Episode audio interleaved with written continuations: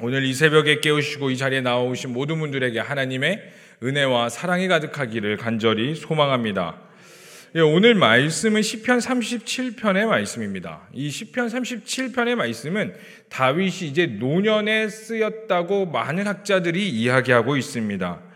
어, 이 37편이 이제 다윗이 노년에 이제 썼는데 그 의인과 악인의 삶을 대조하면서 세상에서 하나님을 믿는 백성으로서 올바른 자세는 어떻게 살아야 할 것인지 그리고 하나님께서 의인을 어떻게 보호하시며 악인들을 어떻게 심판하시는지에 대해서 이제 이렇게 의원, 의인과 악인을 대조하고 있고 권면하는 데 있어서 이 시편 37편을 어떤 시로 분류하고 있냐면 지혜시라고 분류를 하고 있습니다. 어, 우리가 예수님을 믿고 말씀대로 살아가기 위해 부단히 애를 쓰고 또 윤리적으로도 정직하게 살려고 최선을 다하고 있어요. 그렇죠? 그런데 문제가 뭐예요?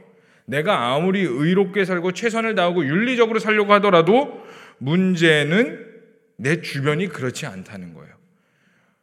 그리고 내가 아무리 의롭게 살려고 한들 얼마나 선을 행할 수 있으며 얼마나 선함이 드러난지도 잘 모르겠고 또 어쩌면은 내가 선하게 살려가면 세상에서 사람들은 나의 선함을 이용하여서 자신들의 이익을 취하려고 하는 데만 노력하는 것을 보게 됩니다.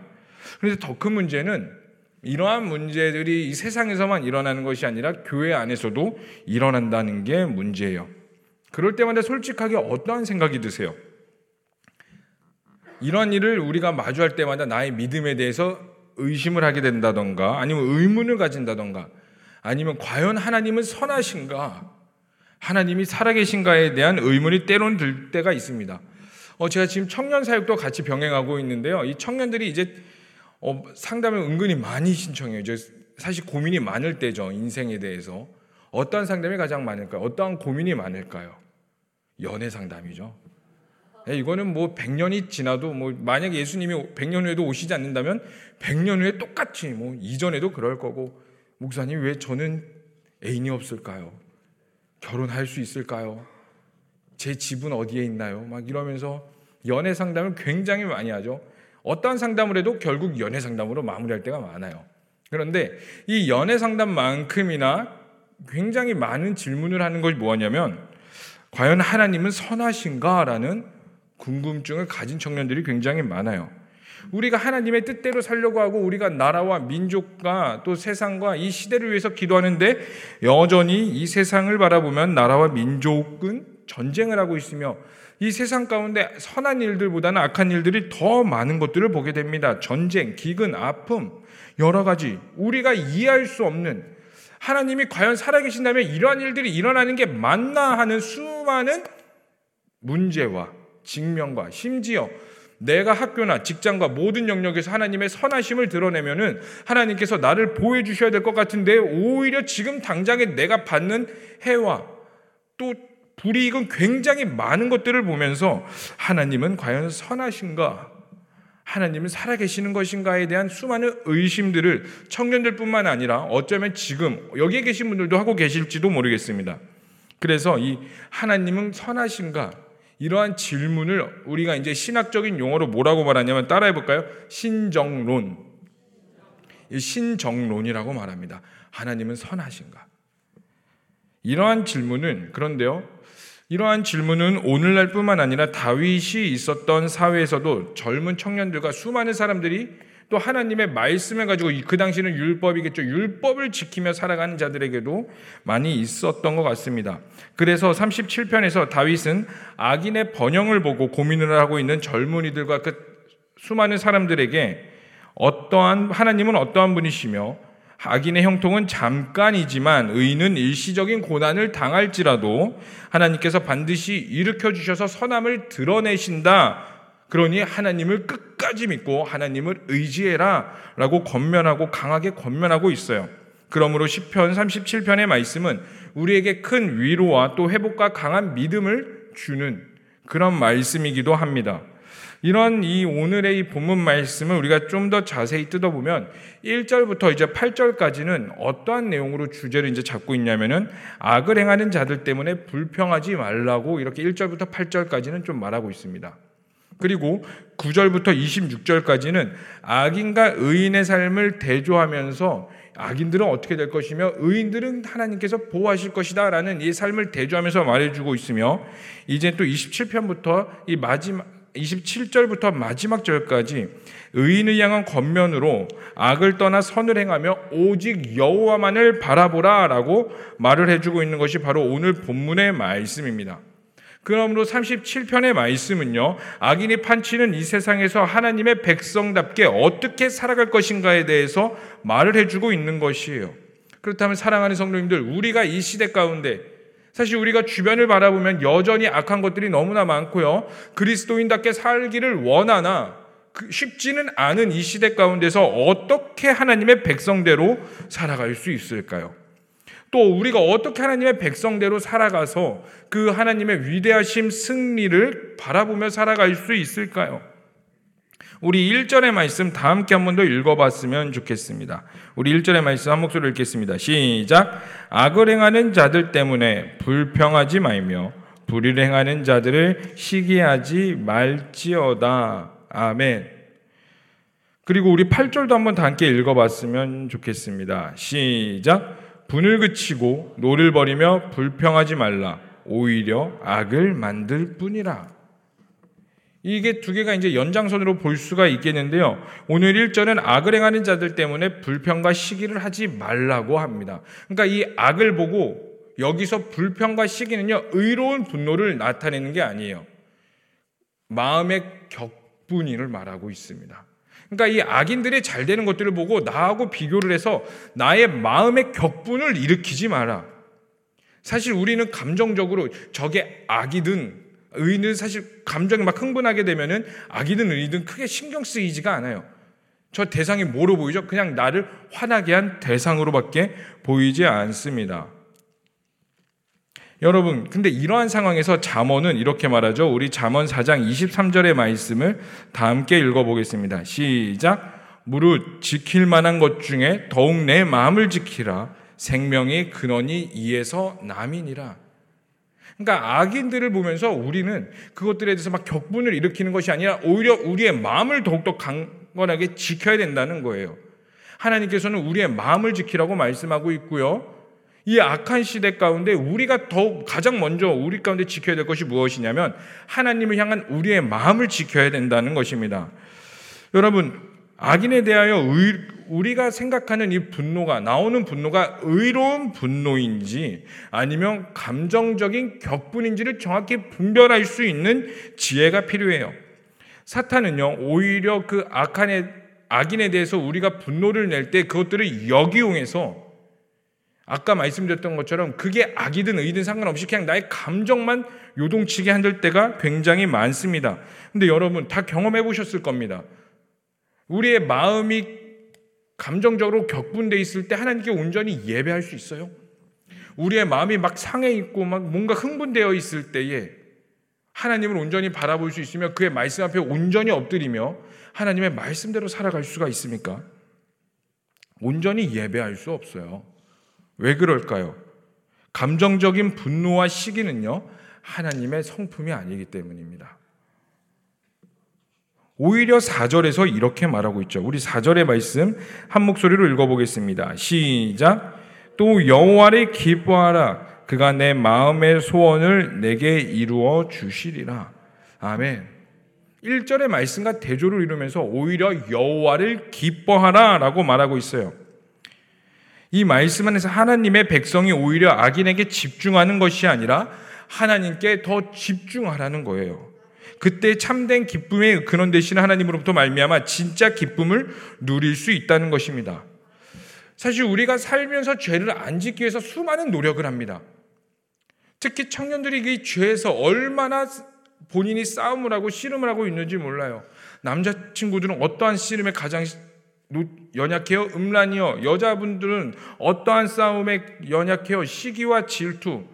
누군가가 나보다 잘 돼가면은 축하해주만 속으로 시기 하고 있고 나의 자녀가 나의 자녀보다 남의 자녀가 잘 되고 또 누군가가 결혼한다 그러면 축하하지만은 대체 우리 자녀들은 언제 저놈의 자식은 언제 막 어, 제대로 살아가지고 시집장가 갈 것이며 이러한 비교를 대조를 하면서 오히려 죄에 대해서 많이 집중을 해요. 그런데 이러한 죄들이 사실 우리가 죄 짓고 싶어서 짓지는 않아요. 죄에 대한 생각들이 분노들이 우리가 나는 죄를 지어야지 나는 오늘은 꼭 분노를 하고 말 거야. 이렇게 강한 의지에서 나오지 않고 그냥 나도 모르게 이러한 분노와 죄성들이 나와요. 그럴 때마다 우리는 어떠한 생각을 해요? 사실 하나님이 죄를 걷어가 달라고. 하나님 나를 용서해 주시고 죄 짓지 말아야지, 죄 짓지 말아야지, 죄 짓지 말아야지. 우리는 그러한 생각을 하게 됩니다. 그런데요. 여러분 역설적으로 우리가 죄 짓지 말아야지, 뭐 하지 말아야지, 뭐 하지 말아야지 할수록 우리는 더 쉽게 죄를 짓게 돼요. 왜 그럴까요? 하지 말아야지, 하지 말아야지 하면서 그거에 대해서 계속 생각하고 있거든요. 이거 하지 말아야지. 그럼 이거에 대해서 계속 생각하고 있는 거예요. 저거 하지 말아야지. 그럼 저거에 대해서 계속 생각하다 보니 결국에 정신을 차려봤을 때 우리는 이미 죄 속성된 가운데 깊이 들어가 있고 뿌리박게 되는 것들을 보게 됩니다. 반대로 내 마음과 머리에 죄 대신에 하나님께 집중할 때 오히려 죄가 들어올 틈이 없다는 것을 우리는 볼 수 있습니다. 왜냐하면 하나님의 선하심과 죄는 공존할 수 없어요. 그런 우리의 마음과 생각에 하나님께 초점을 두고 하나님께 집중을 하면 죄가 들어올 틈이 사라지게 된다는 겁니다. 그래서 하나님께서 하나님을 기뻐하라, 여호와를 기뻐하라 이렇게 말하고 있는 거예요. 여호와를 기뻐한다는 건 내 마음과 생각과 모든 영역이 오직 하나님께 집중을 할 때에 하나님의 선하신가 기뻐하신가 하나님의 성품이 내 마음 가운데 일어나게 된다는 거예요. 그래서 내 주변 환경이 어떠하던 간에 그것들을 바라보는 것이 아니라 하나님만 바라보게 되고 하나님으로 기뻐하게 된다는 겁니다. 그런데요, 4절 하반부는요, 하나님을 기뻐하라. 그리고 또 뭐라고 말하냐면 그가 내 마음의 소원을 내게 이루어 주시리라 라고 말을 하고 있습니다. 하나님께서 소원을 이루어 주신다고 말해요. 그런데요, 이 말은 우리가 아는 대로 하나님께서 우리가 원하는 걸 다 이루어 주신다는 것을 말하지는 않아요. 우리 마태복음 6장 33절의 말씀을 한번 다 함께 읽어보도록 하겠습니다. 시작. 너희는 먼저 그의 나라와 그의 의를 구하라. 그리하면 이 모든 것을 너희에게 더하시리라. 아멘이세요? 먼저 그의 나라와 그의 의를 구할 때 하나님께서 모든 것들을 더하신대요. 근데 그 모든 것들이 개념이 바뀌어 버리는 거예요. 우리가 하나님의 마음이 있을 때에 하나님을 기뻐할 때에 이 모든 것들의 개념이 우리가 예전에는 뭐 내가 잘 되고 나의 자녀가 건강하며 좋은 차와 좋은 집과 좋은 직장과 내 모든 삶이 형통한 거였다면은 이제 하나님의 온전히 된 마음과 하나님의 뜻과 지배를 받아 성령 충만하여서 하나님으로 기뻐할 때 그 모든 것들이 예전의 세상 물욕이 아니라 하나님의 원하시는 것과 하나님의 선하신과 하나님의 소원이 우리에게 다가와 하나님과 동행할 때에 비로소 그 진정한 소원이 이루어진다는 거예요. 쉽게 말해서 하나님의 마음이 나의 마음이 되는 것이고 하나님의 뜻이 나의 뜻이 온전히 이루어져서 그것들이 하나님의 나라로 이루어진다는 것을 말하고 있는 것입니다. 그러므로 사랑하는 성도님들, 하나님의 마음과 하나님의 뜻에 온전한 초점을 두시기를 축복합니다. 극단적인 훈련까지 하셔야 돼요, 그래서. 날마다 여러분들은 선택의 훈련을 하셔야 됩니다. 사소한 것에서부터 돈 쓰는 것부터 시간 쓰는 것까지 심지어 나의 감정 소모와 생각하는 모든 순간들을요. 그냥 그때 가면 되겠지. 아니요, 안 돼요. 모든 순간들을 하나님을 선택할 수 있고 하나님의 마음이 될 수 있도록 극단적이까지 내가 할 수 있는 최선의 것까지 거룩을 갈망하시며 하나님의 것들을 쌓아 나가셔야 되는 것입니다. 그럴 때에 하나님의 선하심이 우리 가운데 오히려 더 강하게 하나님께서 우리를 이끌으시리라 믿습니다. 물론 우리는 못해요. 연약하니까요. 죄인이니까요. 그러나 성령께서 우리와 동행하시는 줄로 믿습니다. 그래서 하나님의 선하심이 드러나는 성도님들 되시기를 간절히 소망합니다. 그리고 두 번째로 이제 의인과 악인의 삶을 대조하면서 37편은 말하고 있는데요. 우리 구절의 말씀을 다 함께 읽어보도록 하겠습니다. 시작. 진실로 악을 행하는 자들은 끊어질 것이나 여호와를 소망하는 자들은 땅을 차지하지라. 아멘. 의인과 악인을 대조하면서 악인은 끊어지나 하나님의 뜻대로 살아가는 자들은 의인들은 땅을 차지할 것이라고 말하고 있어요. 너무 좋은 말씀이죠. 땅이 우리에게 생긴대요. 네. 근데 여기서 땅은 진짜 우리가 살아가는 이 땅을 말하는 것일까요? 땅은요, 성경에서 말하는 땅은 뭐냐면 하나님의 유업을 말하고 있어요. 그리고 결국엔 우리가 누리게 될 천국이며 하나님의 나라를 말하고 있습니다. 사실 어떻게 보면 이 성경 말씀은요, 끊임없이 우리에게 하나님의 백성과 하나님의 나라에 대한 이야기를 끊임없이 다양한 이야기와 다양한 단어로 우리에게 말을 하고 있는 것입니다. 그러면 예수님께서 이 땅 가운데 오신 이유가 뭐예요, 결국에는? 우리를 구원하시며 천국 백성으로 회복입니다, 여러분. 회복시키기 위함에 있어요. 천국 백성으로 새로 만드는 것이 아니라 다시 원래 하나님이 만드신 모습 그대로 하나님과 온전한 교류를 하며 교제하며 그 안에서 기뻐하며 자유하며 하나님의 백성들이 하나님을 경외하며 모든 것 가운데 선함이 드러나는 그 하나님의 백성으로 회복시키기 위함에 있다는 거예요. 그렇다면 오늘 말씀도 동일하다는 겁니다. 쓰는 단어가 조금 다를 뿐이지 결국 우리에게 하나님의 나라와 그의 유업에 대한 약속을 분명히 해주고 있다는 것이에요. 그렇다면 우리 22절의 말씀을 다 함께 읽어보겠습니다. 시작. 주의 복을 받은 자들은 땅을 차지하고 주의 끊어지리로다. 아멘. 이 악인과 의인을 비교하면서 땅 소유를 말하면서 한 다시 한 번 더 말하고 있죠. 22절에 여 주의 복을 받은 자들은 땅을 차지하며 그의 저주를 받은 자들은 끊어지리로다. 하나님과에서 온전히 끊어진다는 것을 말하고 있습니다. 여러분 사탄의 목적은 결국은 다 똑같아요. 다양한 모습으로 우리에게 다가오고 다양한 형태로 우리에게 드러나고 있지만 사탄의 목적은 단 한 가지예요. 하나님의 백성이 하나님과 멀어지게 하는 것입니다. 그게 사탄의 바로 목적이고 또 그 하나님의 자리에 다른 것들을 미혹을 집어넣음으로써 잘못된 믿음과 신앙생활을 하면서 그것이 옳다고 만들어버리며 그것 가운데 나라는 우상을 만들어버려서 하나님을 온전히 경외하지 못하게 만드는 것이에요.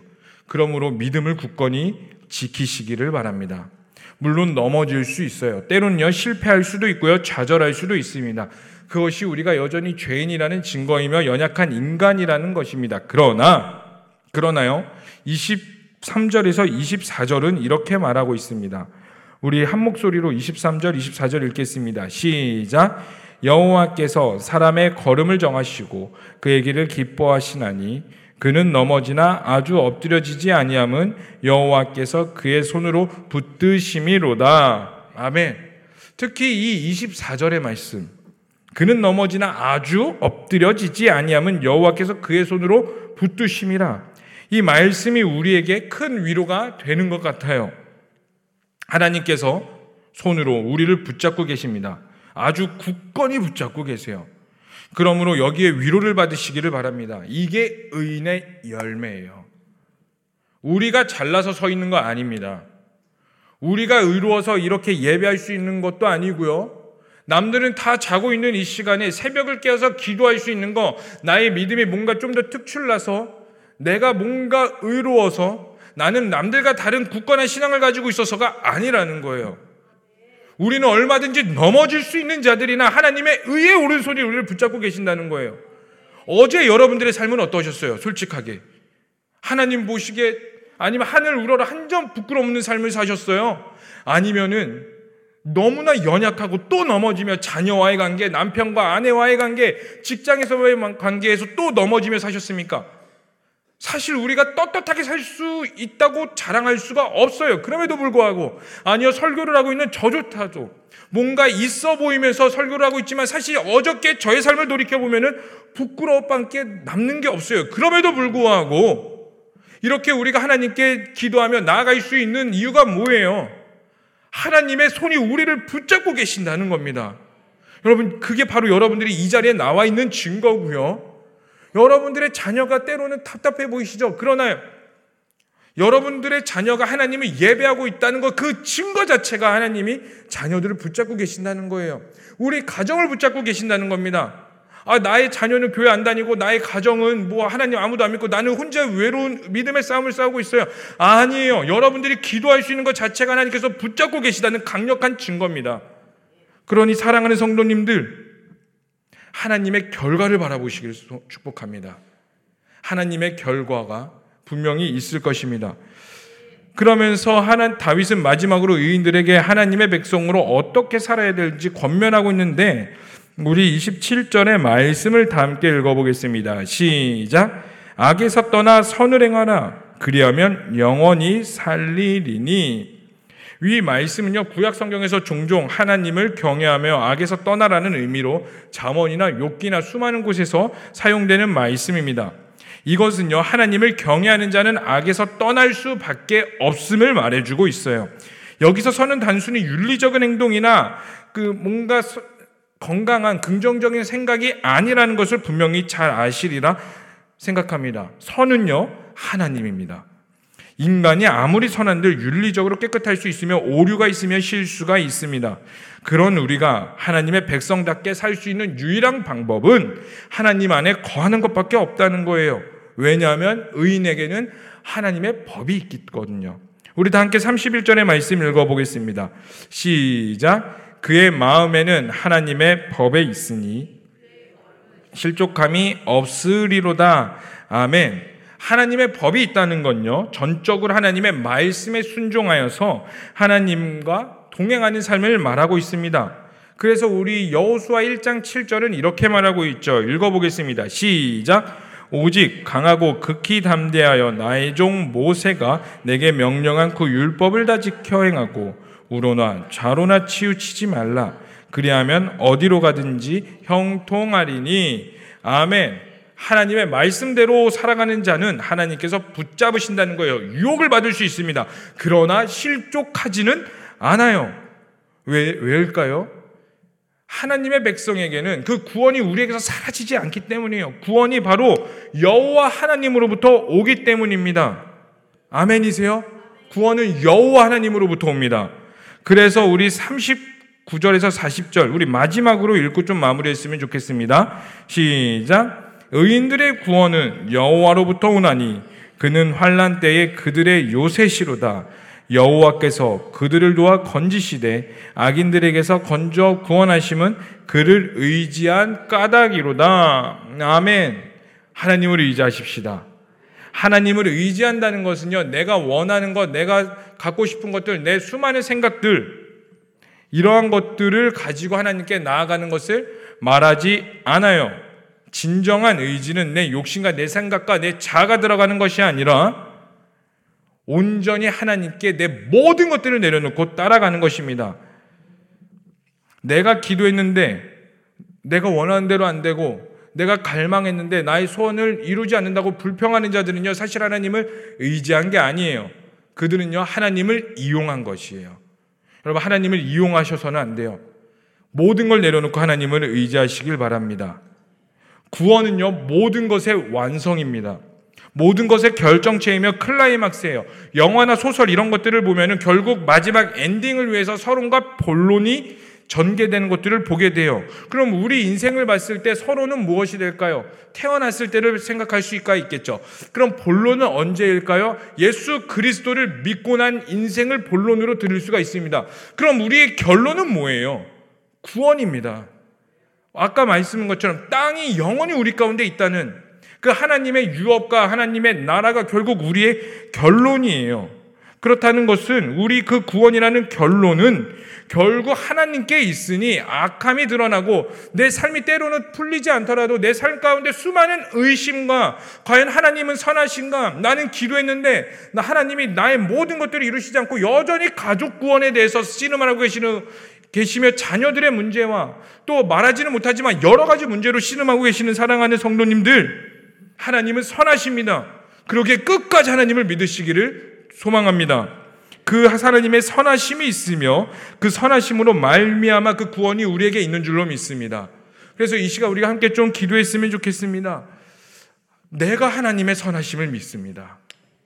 나는 연약하지만 하나님은 강하시기에 하나님의 의의 오른손이 우리를 붙잡고 계시기에 하나님 내 삶 가운데 하나님의 선하심이 드러나게 하시고 나의 마음을 지켜 하나님과 동행하는 자가 되게 하여 주시옵소서.